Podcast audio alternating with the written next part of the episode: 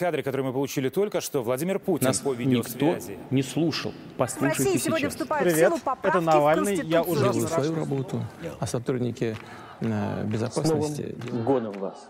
С новым веком. As Ukraine launches a fresh offensive to retake Russian occupied lands in the south, another struggle is taking shape that will likely be as consequential as what happens on the battlefield. And that is the energy war. In the aftermath of Russia's invasion of Ukraine, the West responded in part by placing sanctions on Russian oil and stopping the Nord Stream 2 gas pipeline project. But with Europe still highly dependent on Russian energy, Moscow still has some cards to play, and now it is playing them. Russia increased its oil exports to China and India and cut off its gas supplies to Europe, causing shortages and skyrocketing prices. Putin's play here is clear weaken Europe and the West's resolve to oppose its invasion of Ukraine by using energy as a weapon. But with world energy markets in transition, that strategy also carries risks. With winter, with winter just around the corner, Putin's energy war on the West is about to take center stage. So, what can we expect? Well, stick around because I got just the guests to unpack it all.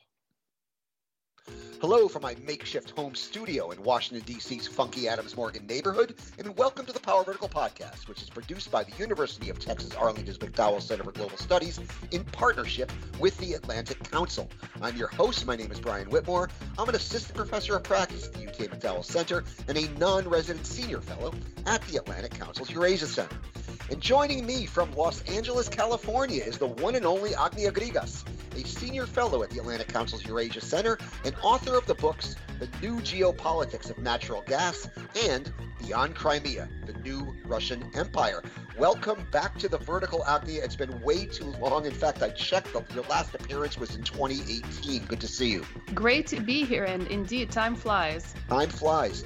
And also joining us from Cambridge, Massachusetts is Benjamin Schmitt, a research associate at Harvard University and former European Energy Security Advisor at the U.S. State Department. Welcome back to the Vertical, Ben. Hey, Brian, number one fan, Ben Schmitt here. How's it going? Great Good to, to be have here. you. Great to see Good you, Agnia. Good to have you. Great to see you too.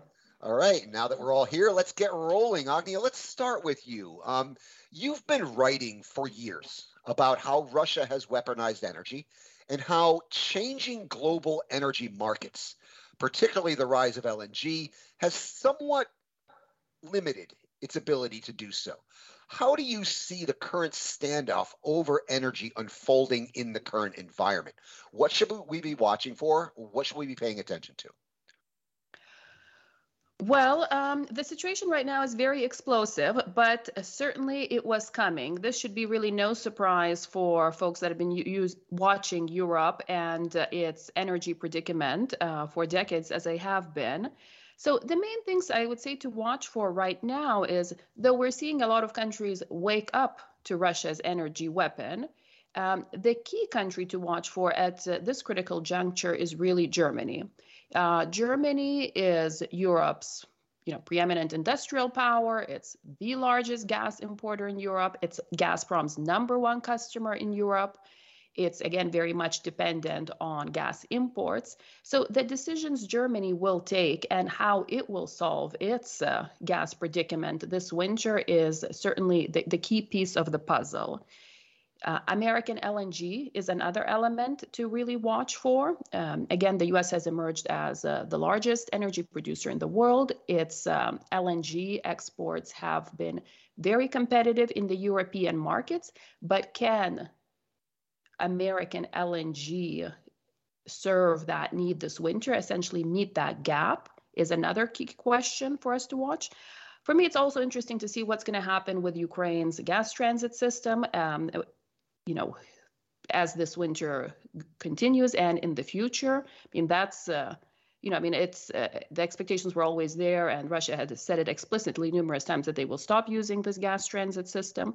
And then there's the alternatives, alternative piped gas. Um, there are a number of projects that are one that has come online already. It's the Caspian gas, the Southern Gas Corridor. So that could bring Caspian gas to Europe, and it is already, but whether those volumes could be increased and by how much and when. Then there's the element of the new Norway Poland pipeline. That's um, you know again nearing completion and an, another project you know how much can that uh, eliminate the dependence on russia and now new discussions for the iberian um, peninsula pipeline bringing uh, gas from spain and portugal to france and further in, into mainland europe so there are some alternatives but how all of this will play out particularly this winter um, i think is uh, you know the critical thing to watch for yeah, and the, and the time horizon is something that's this is something that I, as not as, as a non-energy expert, I have a, have a hard time wrapping my head around. I see all in all of these things you spelled out: the American LNG, the the the, the Southern Gas Corridor, the Norway Poland pipeline, the, the Iberian, uh, Spain, Portugal, France. These are all good developments. I'm worried about time horizons, Agnia. Do, do you have any visibility into the time horizons? Whether because winter's just months away. We're in August now. It's just it's just a few months away. Exactly. Well, some countries have solved, you know, have done their homework in the years. Um, prior. So, you know, Poland has its large LNG import terminal. Lithuania has an LNG import terminal. And there are actually a number of countries that have LNG import terminals across Europe. The the troubling element is that Germany does not. Now, of course, Germany has also announced that it will build its uh, smaller scale, uh, you know, multiple LNG import terminals as soon as possible. But again, that's uh, we are on a very short time horizon. So some countries that do have LNG import terminals already will be able to weather the storm. To what extent they will share these resources with their neighbors um, is another interesting question to watch. You know, it's um, I wonder how much um, you know Poland, for example, will it be willing to some, send some of that gas to Germany? Let's see. Let's see if we're going to see some resource nationalism this winter. Do you see that as a real possibility? Because we, I mean, the, the the Poles and the Eastern Europeans have been pushing for a common European gas market that European negotiates as an entity rather than individual countries, because that makes it powerful. You have an economy of scale there. Uh, other countries, Russia prefers, of course, to deal with individual countries. Uh, do you see gas nationalism coming up within the European Union? Because that would just add another headache that none of us really need at the moment. Well, you know, it's been very interesting how the, the tables, you can say, have turned. It was the Eastern and Central European countries that historically have been dependent, or, you know, a lot of them 100% dependent on Russia for gas imports.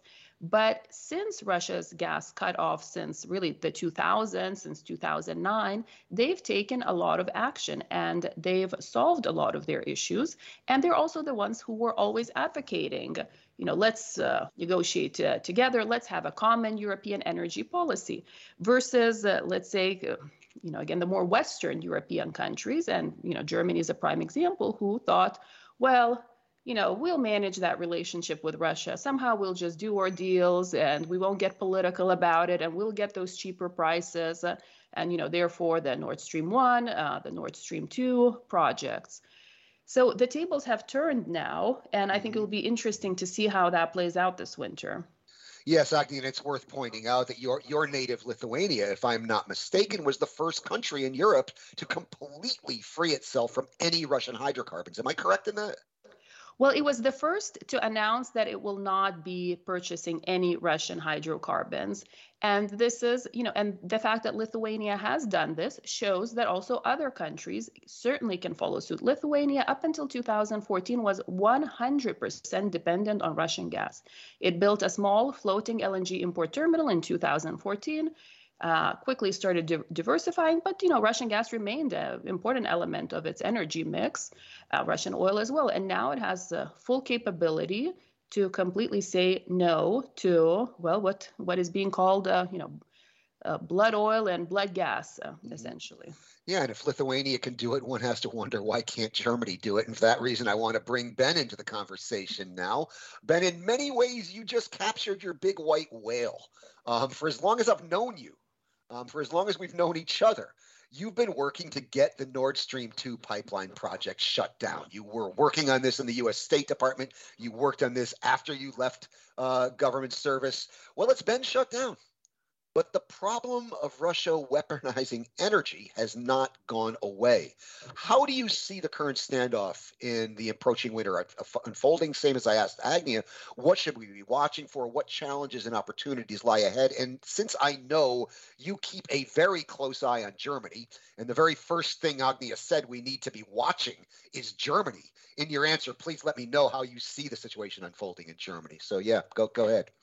Yeah, absolutely, Brian. And I'll, I'll tell you, um, if I'm meant to be the Ahab in this uh, in this podcast story about Nord Stream two podcast saga, um, it, you know, it, it, I've been asked a number of times about that, especially in the immediate aftermath of Nord Stream two being stopped. You know, did I feel vindicated? Do um, you know long-standing objections that uh, a majority of the transatlantic community had to Nord Stream 2. Are, are those those points of view vindicated? Well, yes. I mean, they they are in the sense that it, was very clear that Russia had used projects like Nord Stream 2 to advance its hybrid pressure against the EU, whether it's by advancing strategic corruption, which we can talk about, um, whether it's um, uh, by uh, putting energy pressure uh, across uh, across the EU. The problem is, um, you know, the timeline uh, again, you're talking about time horizons. This is this is a big question here.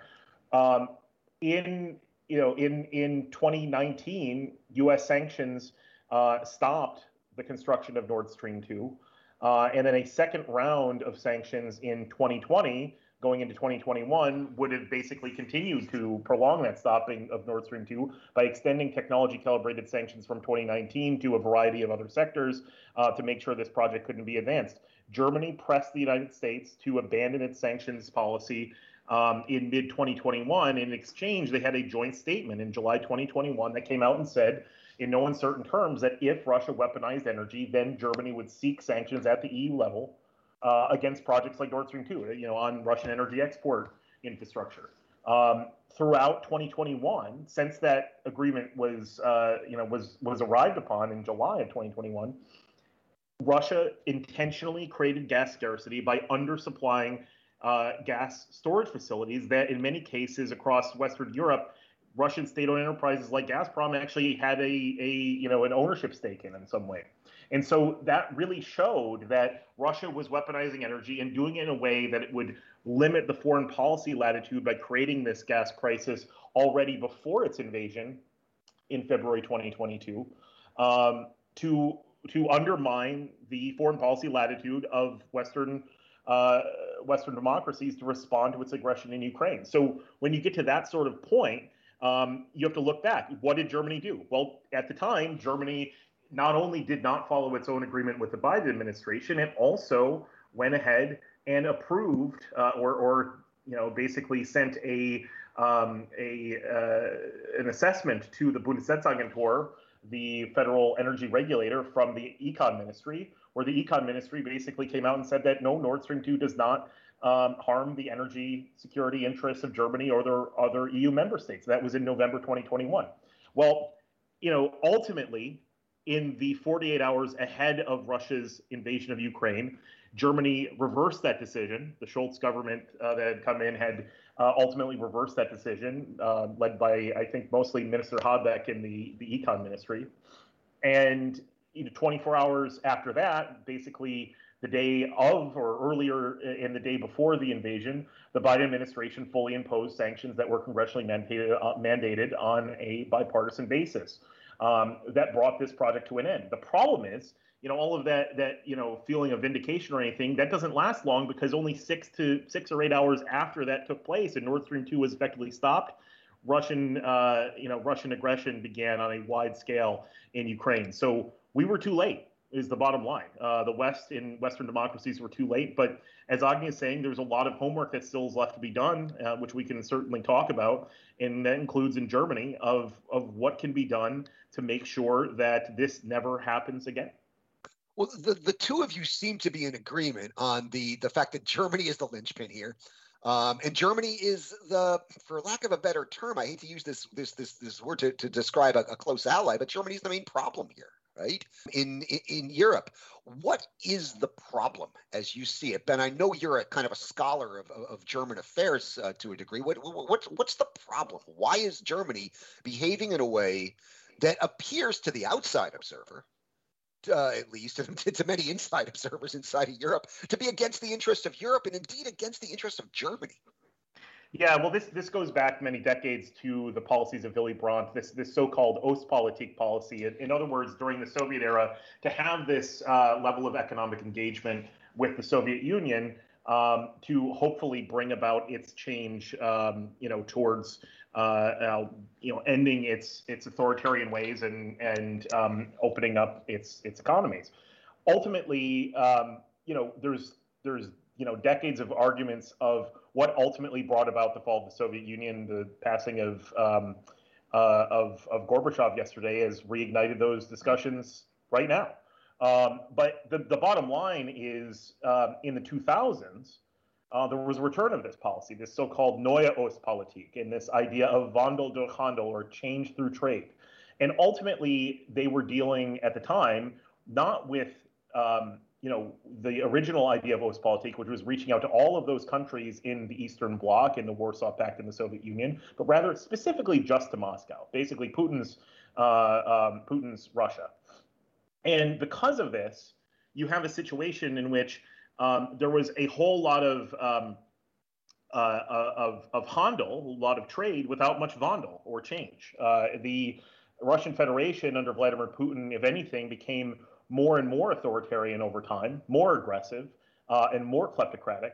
And if anything, all of those uh, you know elements of, of corruption and, um, and and authoritarian tendencies flowed downward instead of this idea of Western liberal democratic norms flowing upward in changing the Russian Federation for the better uh, to be more part of the international democratic community. You know, the opposite happened, and that's when we see former German Chancellor Gerhard Schroeder joining the board of Nord Stream 1 after uh, uh, you know approving Nord Stream 1 while in office back in 2005. And increasing German uh, dependency while he was chancellor. Absolutely, on, on absolutely, gas. exactly. And Agnia, you wanted to jump in with something here? I want to let Ben finish, but I'll I can follow okay, up. Okay, go. Yeah, Ben, finish up, and then we'll come back to Agnia we've talked about these these concepts for for some time, but this idea of uh, Schroederization, this this idea that this is not just Gerhard Schroeder, but many um, Western European, in particular, officials that have gone on after leaving the public trust and worked for authoritarian state-owned enterprises in the Russian Federation. So that includes Karin Kneißl, uh, former Austrian foreign minister, with whom Putin danced at her wedding. Um, you know, joining the board of Russian state-owned oil company Rosneft. It has uh, former uh, Austrian uh, econ minister Hans-Jörg Schelling joining uh, Nord Stream 2 AG as a senior advisor uh, former Austrian uh, Chancellor Christian Kern, who penned a letter with then um, German Vice Chancellor Sigmar Gabriel against U.S. sanctions, against the Countering America's Adversaries Through Sanctions Act that was passed on a bipartisan basis, targeting Nord Stream 2 uh, back, uh, you know, in 2017 basically leaving office after his time in office and becoming uh, a board member of, of Russian state-owned Russian railways. And then, of course, Francois Fillon, the former French prime minister who left office and was uh, on the board for a while of not just one but but two Russian state-owned oil, oil and gas trading companies. And so we need to understand that these sort of you know these sort of trends haven't been fully reversed, right? Some of these folks have left even with positions. sanctions, they've not been fully reversed. Yes, you know, none of these folks have been sanctioned, and so yes, some of them have felt maybe small case shame um, in in terms of of leaving office or sorry, leaving these positions um, since Russia's invasion. But you know, it took Schroeder quite a long time and going through public pressure saying he doesn't do mea culpas and things like this. And so this is why um, you know.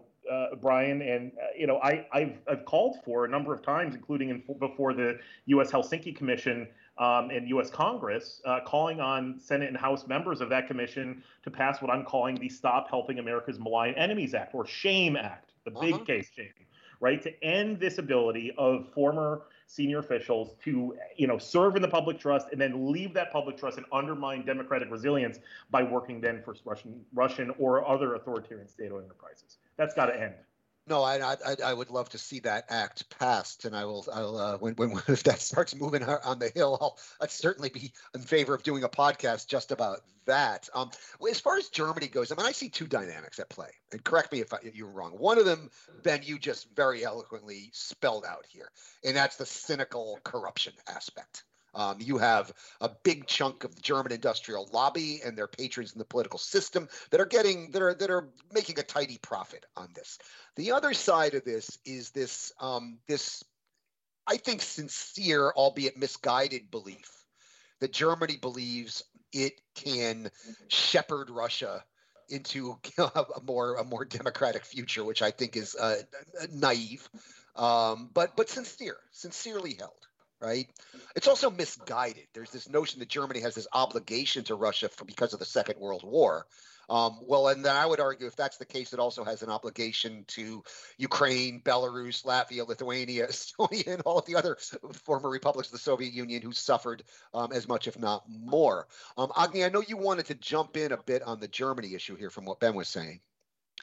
No, absolutely. I think that not only the German case, as uh, Ben outlined, I mean, again, Austria, France, and a number of other European countries that had become targets of Russia's well, you can call it gently gas diplomacy or really export of corruption. But it was really, you know, that's the interesting point about Russia's, um, you know, kind of energy weapon. It's the oil that brings in money to Russia, but gas has always served for Russia as the means for that diplomacy, the means for coercion, the means for political influence abroad. And uh, in the Central and Eastern European countries, Russia has used more the, the stick, right, when it came to gas. Um, and in Western Europe, it has used more the carrot, and typically dangling the carrot in front of you know governments and individuals, incentives to essentially sign up these gas deals, which already by the time Germany was uh, was looking into Nord Stream 1 and, and certainly Nord Stream 2, there were so many alternatives available to Germany that frankly, Nord Stream 2 didn't make any sense from a markets perspective, from you know a kind of a global energy development perspective. It was purely done as a kind of you know political relationship, uh, incentivized deal. And that, I have to say, is where Putin has been very effective. He has used this gas weapon, this gas carrot, and this particularly spread of corruption through its exports of gas very effectively. And I think that's the main problem. That's the main problem also when we compare uh, the vulnerable, well, democratic and authoritarian states. And in these types of relationships, we see the vulnerabilities of democratic states vis-a-vis authoritarian countries because uh, you know gas policy, foreign policy is being uh, determined by a few individuals in the Kremlin as a and as a you know as a national policy and then it's easier for an authoritarian government such as this to find weak individuals let's say in the mm-hmm. west and subvert them yeah, and I, I'm glad you you you brought this up because I wanted to drill down into this a little bit. I'm glad you brought up the distinction between oil and gas because the sanctions have been placed on, if I'm not mistaken, on oil, but not on gas. Um, and so, in in general, these kleptocratic networks exist across Europe. You have, the, you know, we've all read the, about the, the, the shell companies that are spread across Europe, connected to Gazprom with very opaque beneficial ownership structures and so on. How much have the the sanctions changed the dynamic? How much have the sanctions rolled back? a lot of these uh, networks of malign influence. Um, it, it, either one of you have anything to say about this? Has, has this changed? It, it, has changed it, but how much? You know, I think uh, there's public shaming, of course, uh, so that has changed it, and we've seen a, really a shift in German national policy. But will they stick to it is a question. On the other hand, when we really look at the facts on the ground, I mean, Russia continues exporting, you know, crude oil. It continues exporting LNG to European markets. It's, it continues to exporting coal. So this continues on a daily basis even despite the sanctions? Is this sanctions busting or is this loopholes in the sanctions regime? There's various loopholes, first of all, um, and I think there is some of uh, probably co- covert exports, essentially where um, you know some oil that's being exported, it's being labeled as Kazakh oil. It may have some Russian oil there. We don't know how much, and so there are things of that nature going on. Uh-huh. Ben. Yeah, I mean, just just adding on to that, I mean, in terms of loopholes, uh, some of it it's it's by design. Uh, you know, there there there are certain areas of uh, of the world that have haven't been want to follow along with you know the the global push to to pressure Russia. Um, and you know, and and even you know, transatlantic sanctions haven't been um, complete to to bring about a full oil and gas embargo, or at least an oil embargo. And you know, some areas, uh, you know, there are loopholes that you could drive a truck through, right? You have, uh, or a ship in this case, you have ship-to-ship um, technology support firms and, and entities that are allowing for oil transfers offshore uh, between Russian um, oil export cargoes uh, cargo ships and and whoever the off-taker is. And I, I, know that there's been a lot of attention given to uh, a number of Chinese firms that have basically built up this capability and are are undergoing these dangerous ship-to-ship transfers mm-hmm. on the high seas. Uh, several hundred miles off the coast of Portugal, all right, and this is this is bad because it obviously continues to allow uh, uh, the Putin regime to benefit from its um, export of oil and therefore, you know, keep its economy afloat and keep its war making capability and war machine funded. Um, you know, and and you know to extend its its aggression and horrific criminal action, um, you know, against Ukrainian sovereignty that's going on every day. Uh, but at the same time, you also have the risk of a major, major environmental catastrophe. Um, having these, uh, you know, dangerous ship-to-ship transfers going on on the high seas. It's it's not a normal operation um, to, to, do that at a, at a, you know more or less commercial scale. Uh, and you know this is where you know we need to make sure that our our sanctions include technology sanctions that that include uh, you know parts of the energy supply chain and, and, industrial chain to make sure that we close off those those avenues as much as possible. And yeah, and Ben, I know you're dying to talk about Siemens turbine gate um, and tech export control, so have at it. Just I, think Agnia, Agnia was about to say. Well, yeah. I just wanted to jump in here, and if you're, you know, really looking for the numbers, uh, Global Witness uh, out of the UK, they're doing investigative uh, research into this, how much Russian uh, fossil fuels are essentially exported to Europe and the US ports even. So right now, over the numbers from the last week of August are 11.6 million barrels of crude oil, 536 cubic meters of uh, 1,000 cubic meters of LNG and uh, 339,000 tons of coal uh, that uh, Global Witness estimates have arrived at European and US ports from Russia just in the last week of August. That's just to Europe and North America. Yes. That's not including what they're exporting to exactly. India and China and everybody exactly. else. I mean, it Ben, you, I mean, we're talking about the sanctions loopholes. I know you were you you were up in arms about the whole Siemens turbine gate um, and the, the, the loopholes in the tech export control. So if you could kind of like address that for our readers in, in, in kind of layperson's terms. So yeah, absolutely. well, first of all, you got to add gate to something, right? If it's something right. of this scale, you know, the Siemens turbine gate, I think that's the right way of characterizing it. That gets you in the right mindset of what's going on here. First of all, let's just you know, separate from the, the, the Siemens turbine situation, I, I do want to point out to uh, the listeners that one of the, you know, really um, successful and, and growing in success areas of Western sanctions policy have been technology sanctions writ large, not even related to energy, but specifically just technology uh, sanctions that have, have limited the ability uh, of the Russian Federation to import finished products, to import uh, you know, components and subsystems, things like uh, semiconductors for a variety of applications uh, that have really, you know, forced, um, you know, the Russian defense industry to cobble together uh, systems. And, you know, we've seen anecdotal evidence. We've also seen evidence under testimony uh, from various U.S. officials from the Biden administration that have shown how successful that policy has been when you have situations where Ukrainian service personnel are recovering things like drones and things like other, you know, other, uh, you know, unmanned aerial systems that when they open them up, um, they're cobbled together with semiconductors that are ripped out of commercial uh, electronics, things like washing machines and dishwashers and things like that. So it's working, right? You have you have that. You have uh, you know enterprise technology sanctions across a number of enterprise software firms. Uh, you know, that basically these firms have pulled out of uh, out, out, of uh, servicing and updating security patching and things like this. That's going to make it much harder for the Russian defense industry to maintain its edge, doing things like uh, mechanical and electrical engineering, things like uh, you know, working with software systems like SolidWorks, PTC, Creo, and um, uh, and and Autodesk Inventor. Okay, so that that's the technology side. That's what's working well. And you know, the Russians really haven't found a way around this. Okay, so in the absence of any better idea, you know, and Agnia and, and Brian, we've talked about this for years.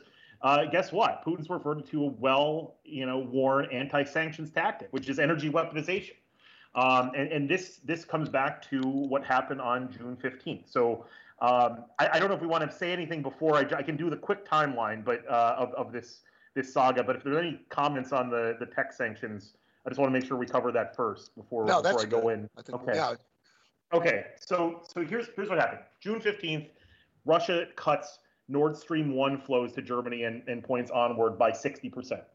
It claims that the reason for this is that there are a number of turbines in Canada near Montreal at a Siemens uh, turbine servicing facility uh, that that they can't access due to sanctions, and as a result, they're cutting gas through Nord Stream one. Um, okay, so you know, as the cuts took place, the German government issued several statements that basically debunked this. The Bundesnetzagentur claimed it couldn't identify any causal connection between the missing gas compressor on the uh, compressor on the Russian side and the big reduction in supplies. You had uh, Germany's uh, you know, energy and econ minister uh, Habeck coming out and saying that this is political. You have the econ ministry itself making statements saying the turbine was a replacement part that was meant only for use from September, meaning its absence could not be the real reason for the fall off in gas flows. So again, Russia is using energy as a weapon. You know, how surprised are we? But astonishingly, in countering you know its own assessment, the German government then heavily pressured the Canadian government to undermine its own energy technology sanctions regime, part of its broader technology sanctions regime, which, like the rest of the you know the you know global democracies participating in it, are successful, and claim that if Canada didn't waive its export controls, you know, Germany would be thrown into an immediate economic turmoil. It would result in civil unrest and things like this. We heard uh, Minister Baerbock say this, and uh, you know, Scholz and you know make make comments to, to these uh, you know these these um, you know these ends. And uh, you know, I say that th- that's pretty questionable conclusion. It gives really too little credit to the German electorate. Um, some 70% of whom, according to recent surveys, want to continue to support Ukraine despite high energy prices. But nevertheless, Canada relented. It sent the first of the six turbines over to Germany. Uh, and, and, basically, that turbine is sat in Mulheim, Germany, at the Siemens facility for the most of the summer, spending its summer sitting there and you know having cameo appearances by uh, Chancellor Scholz standing in front of it saying, "Look, Russia, we have this turbine." You know, the Russians basically saying that you know this doesn't solve the issue. We need other uh, other turbines. There's always other you know other um, you know paperwork, uh, commitments on sanctions, things like this. Again, the whole idea supposedly was that Germany pressured Canada in order to call Russia's bluff to show to the German people that this is ener- energy weaponization.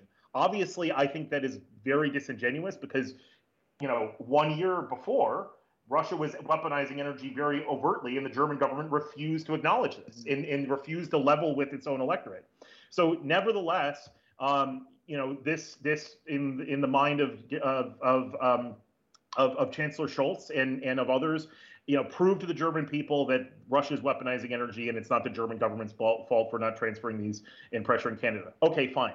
But then two weeks ago, they continued, you know, Scholz, or I guess a week ago, Scholz visited Canada, and just after that visit, Canada relented again and basically stood by the waivers that it had uh, approved for uh, the five additional turbines and, and, said that it's going to be sending those turbines uh, to Germany as well. Again, doubling down on this this policy. really unpopular in Canada, makes, which has a very large Ukrainian population. Yeah, absolutely, makes no sense, and and it under, you know, again undermines the, the technology sanctions controlled regimes because it teaches the Russian Federation and teaches the Putin regime that if it if it makes a big enough stink in terms of energy cutoffs and uh, energy pressure, that it can maybe get concessions elsewhere.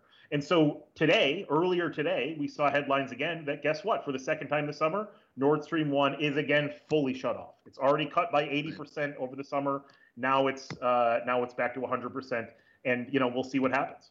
Now, Russia's able to get away with this because energy prices remain high and because they've found other markets uh, to, to, to, to, to get revenues, and uh, most notably India and China.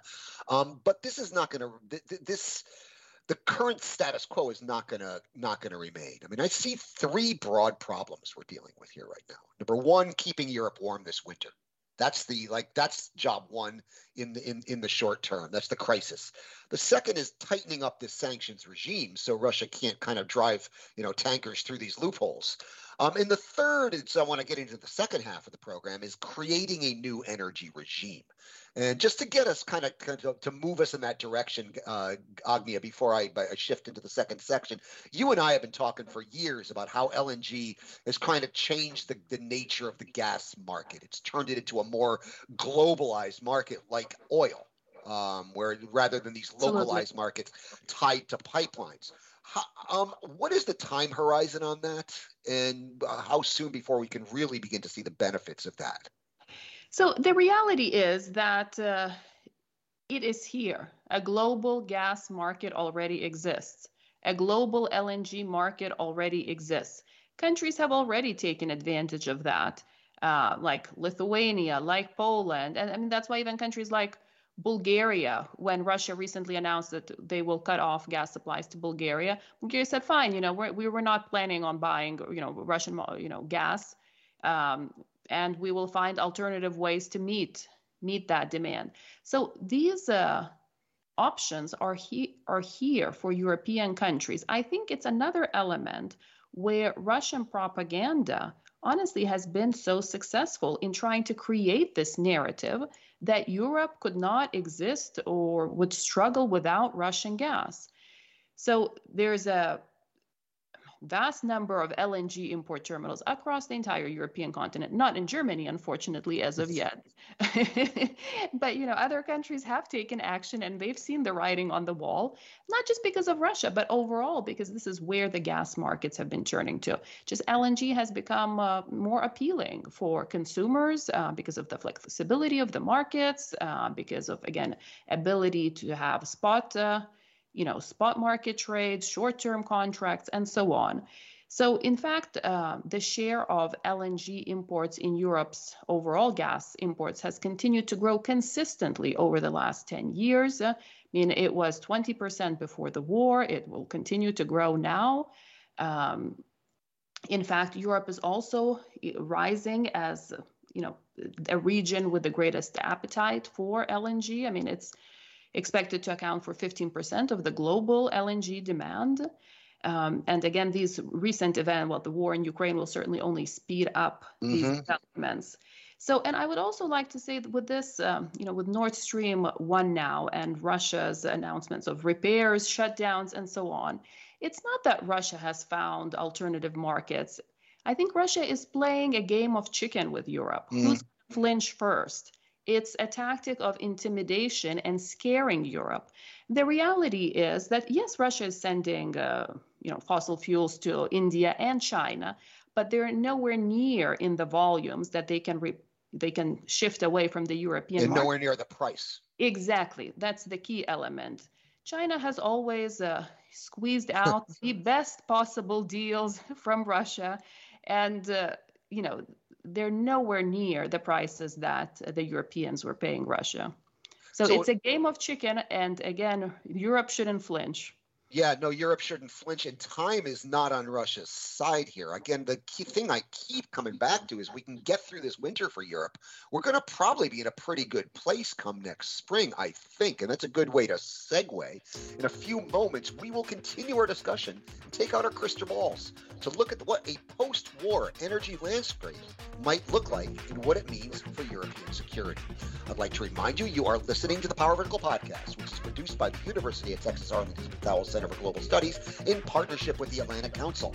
I'm your host. My name is Brian Whitmore. I'm an assistant professor of practice at the UT McDowell Center and a non resident senior fellow at the Atlantic Council's Eurasia Center. And joining me from Los Angeles, California is the one and only Agnia Grigas, a senior fellow at the Atlantic Council's Eurasia Center and a author of the books The New Geopolitics of Natural Gas and Beyond Crimea, the New Russian Empire. Also joining us from Cambridge, Massachusetts is Benjamin Schmitt, a research associate at Harvard University and former European Energy Security Advisor at the United States State Department.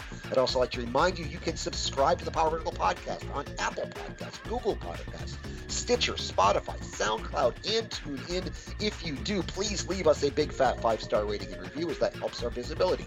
You can also access the podcast, read the Power Vertical blog, and access all Power Vertical products at powervertical.org. And you can follow us on the Twitter at Power Vertical. Кадры, которые мы получили только что, Владимир Путин Нас по никто видеосвязи. не слушал. В Послушайте России сегодня сейчас. вступают Привет, в силу это поправки Навальный. в Я уже. Делаю свою работу, а сотрудники э, С новым безопасности годом вас. С новым веком. Well, we, of course, don't know how the war in Ukraine will end, but we can be reasonably certain of one thing. There is no going back to the antebellum status quo, not for the European security architecture and not for the energy landscape. Because if there is one thing this war has driven home, it is the security risks for Europe from an overdependence on Russian hydrocarbons. So, what shape might the post war European energy market take? Agnia, what is your best case scenario and how do we get there?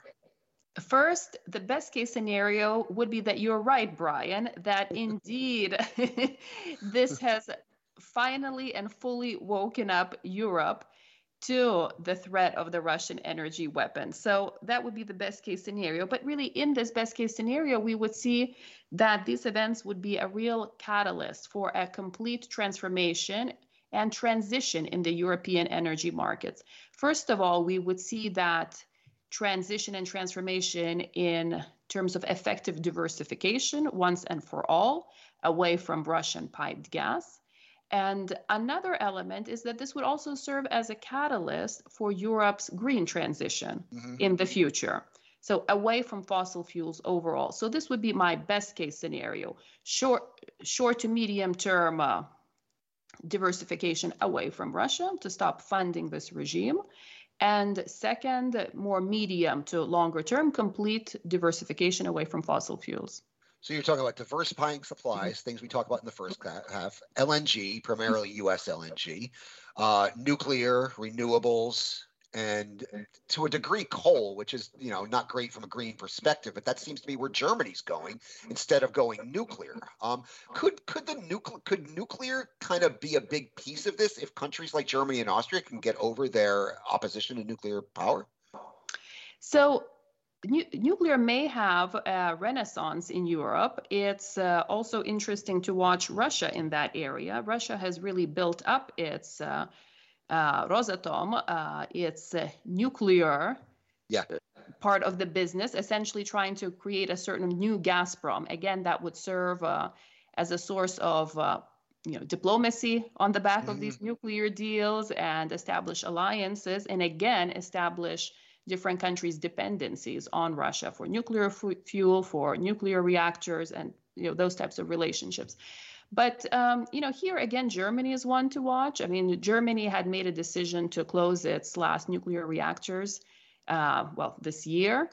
Um, it the plan was also to phase out coal by 2038. In the short term, or th- this time period, Germany has in fact been increasing its coal consumption, which goes so counter to their energy revolution, their uh, efforts to turn green. Um, as a result, um, there is Germany is facing kind of an energy shortage, and there are expectations even before the war began that Germany would be facing blackouts in this period from 22 to 25.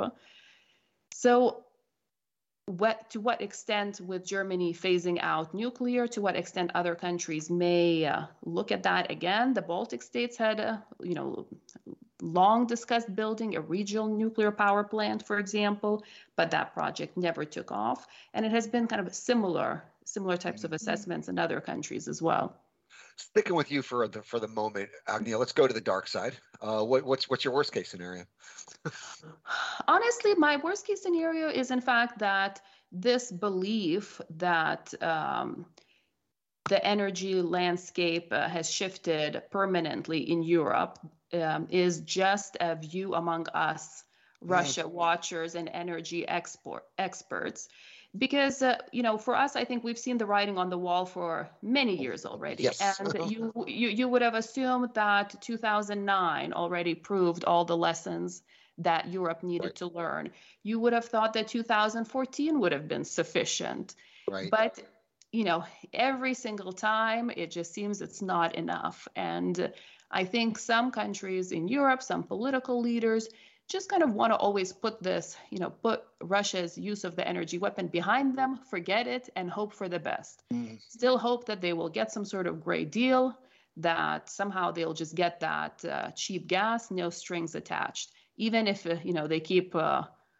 I don't know, getting, you know, smacked in the face over and right. over and over again you would think that the largest military operation um, in Europe since the Second World War would kind of focus attention and wake people up. But then again, I thought the first territorial annexation in Europe since the Second World War would have been sufficient to wake people up, and it wasn't. Ben, same same same question to you: the light side and the dark side, best case and worst case scenarios. Well, I mean, let's just talk about wake up calls. 2014, you're absolutely right, Brian and Agnia. I, you know that that wasn't enough to deter Nord Stream 2. Nord Stream 2 was in the works and uh, you know Russia had its uh, you know illegal invasion of eastern Ukraine of the Donbas region and illegal annexation of Crimea, and Nord Stream two was put on ice for less than a year, right. such that when I started at the State Department in August fifteenth, uh, 2015, two weeks after I started. Nord Stream 2 was re-announced and, and brought back. So this idea that we are in a, a situation um, I guess I'll start with my dark side uh, uh, uh, assessment. So very much like Agnia, this idea that we have uh, gone through um, Chancellor Scholz's Zeitenwende, and we're at a point where this uh, transformation is irreversible. Um, I, am really concerned that that can turn around very quickly. Um, I, have been in discussions, you know, in panel debates and things like this, even since the war began, with some commentators in Germany that um, when I've said that we need to end these projects for good. Projects like Nord Stream One, Nord Stream Two, Turk Stream Two. Uh, you know, if it's got a stream in it, you probably probably should be uh, concerned. Uh, that's that sort of thing. Uh, they said, well, you know, not so fast. You know, we can't ostracize Russia, you know, forever. And I said, you know, there's one thing about you know ostracizing the concept of a country of Russia forever. Uh, and, and another thing about you know the Putin regime or authoritarian Russia, and, and I think that you need to make it clear to them, make it clear to Putin that there will be no return to business as usual. And I think that there's so many entrenched interests that have been there for decades in, in the commercial sector that, you know, I don't know that they have learned their lesson uh, yet. And so I am really concerned.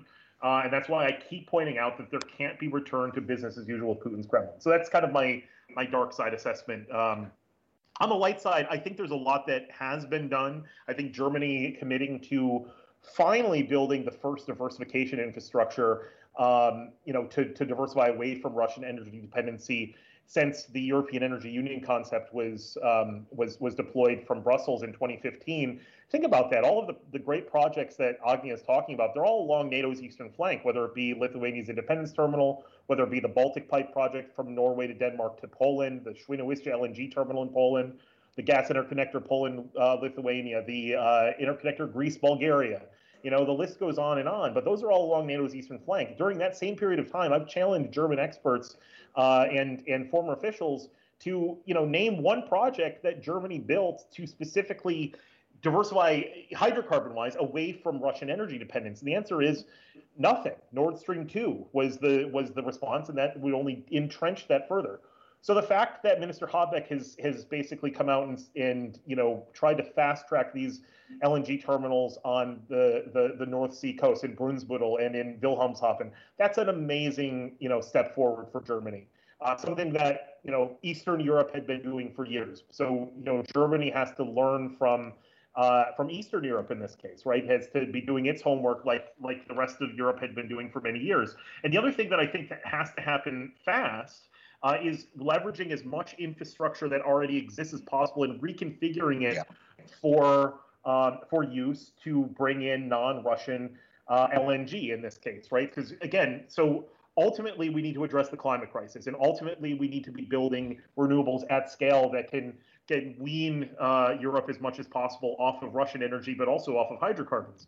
But the problem is we're in an active, you know, uh, hybrid warfare contingency right now, and so the really the only thing you can do fast enough is swap hydrocarbons for hydrocarbons, obviously leaving nuclear on and things like this. So one of the things you can do have Germany, uh, you know, and this is something that the econ ministry has already floated, expropriate the German section of Nord Stream 2 in German territorial waters, sever it physically from the rest of the system, install two floating storage and regasification units to plug into those two trunk lines, and then allow for non-Russian LNG from from these floating LNG terminals to be imported.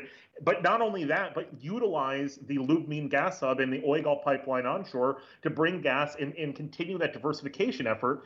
At the same time, it would be a tremendous political statement that the physical, you know, uh, uh, representation of Russian malign energy influence is over. That there there is a severing of these ties and that there will be no return to business as usual.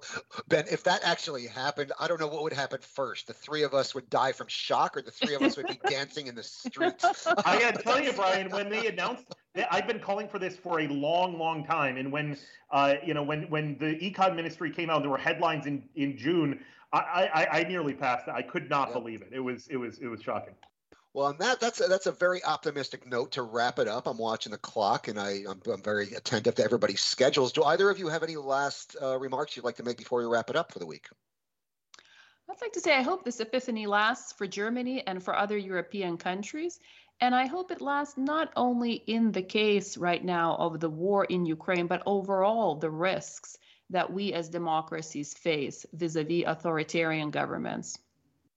Yeah, and I, I, would add, I hope that we all learn from your native Lithuania, which showed the way in terms of getting off of Russian gas. Any last thoughts, Ben? Yeah, first of all, always listen to Lithuania. I think that's that's a, that's an easy rule we can all abide by, especially fans of the power vertical. So that's that's number one. But number two is, you know, you know, the Nord Stream saga. We've talked about this for for many years, Brian, on this this podcast. And you know, is it the final chapter? Uh, probably not. I think that there's there's a lot left to go in, in that that saga. You know, in, in also in relation more broadly to Russian energy dependence that the EU has on on, on Russia.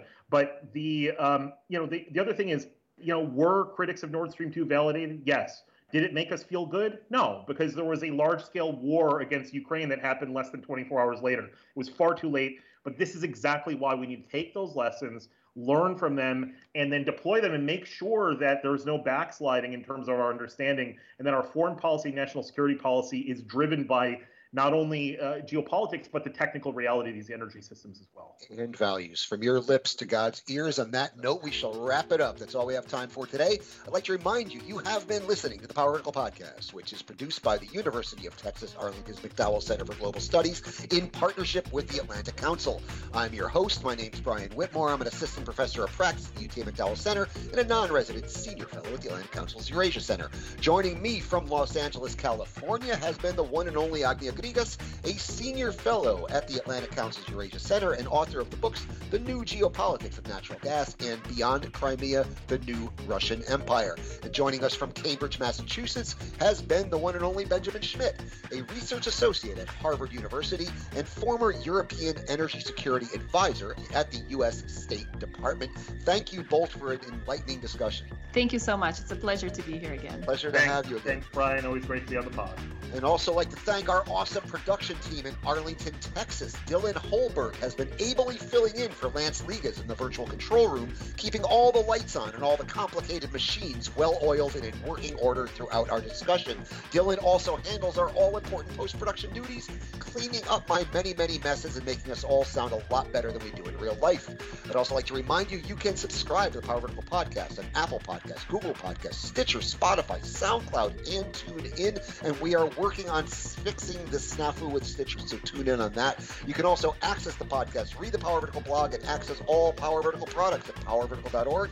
And you can follow us on the Twitter at Power Vertical. The Power Vertical podcast will take a week off next week as I will be traveling to speak at the McCain Institute's Tbilisi International Conference, but we will be back in action on September 16th. And until then, I leave you with the ambient sound mix that's been prepared by our production team.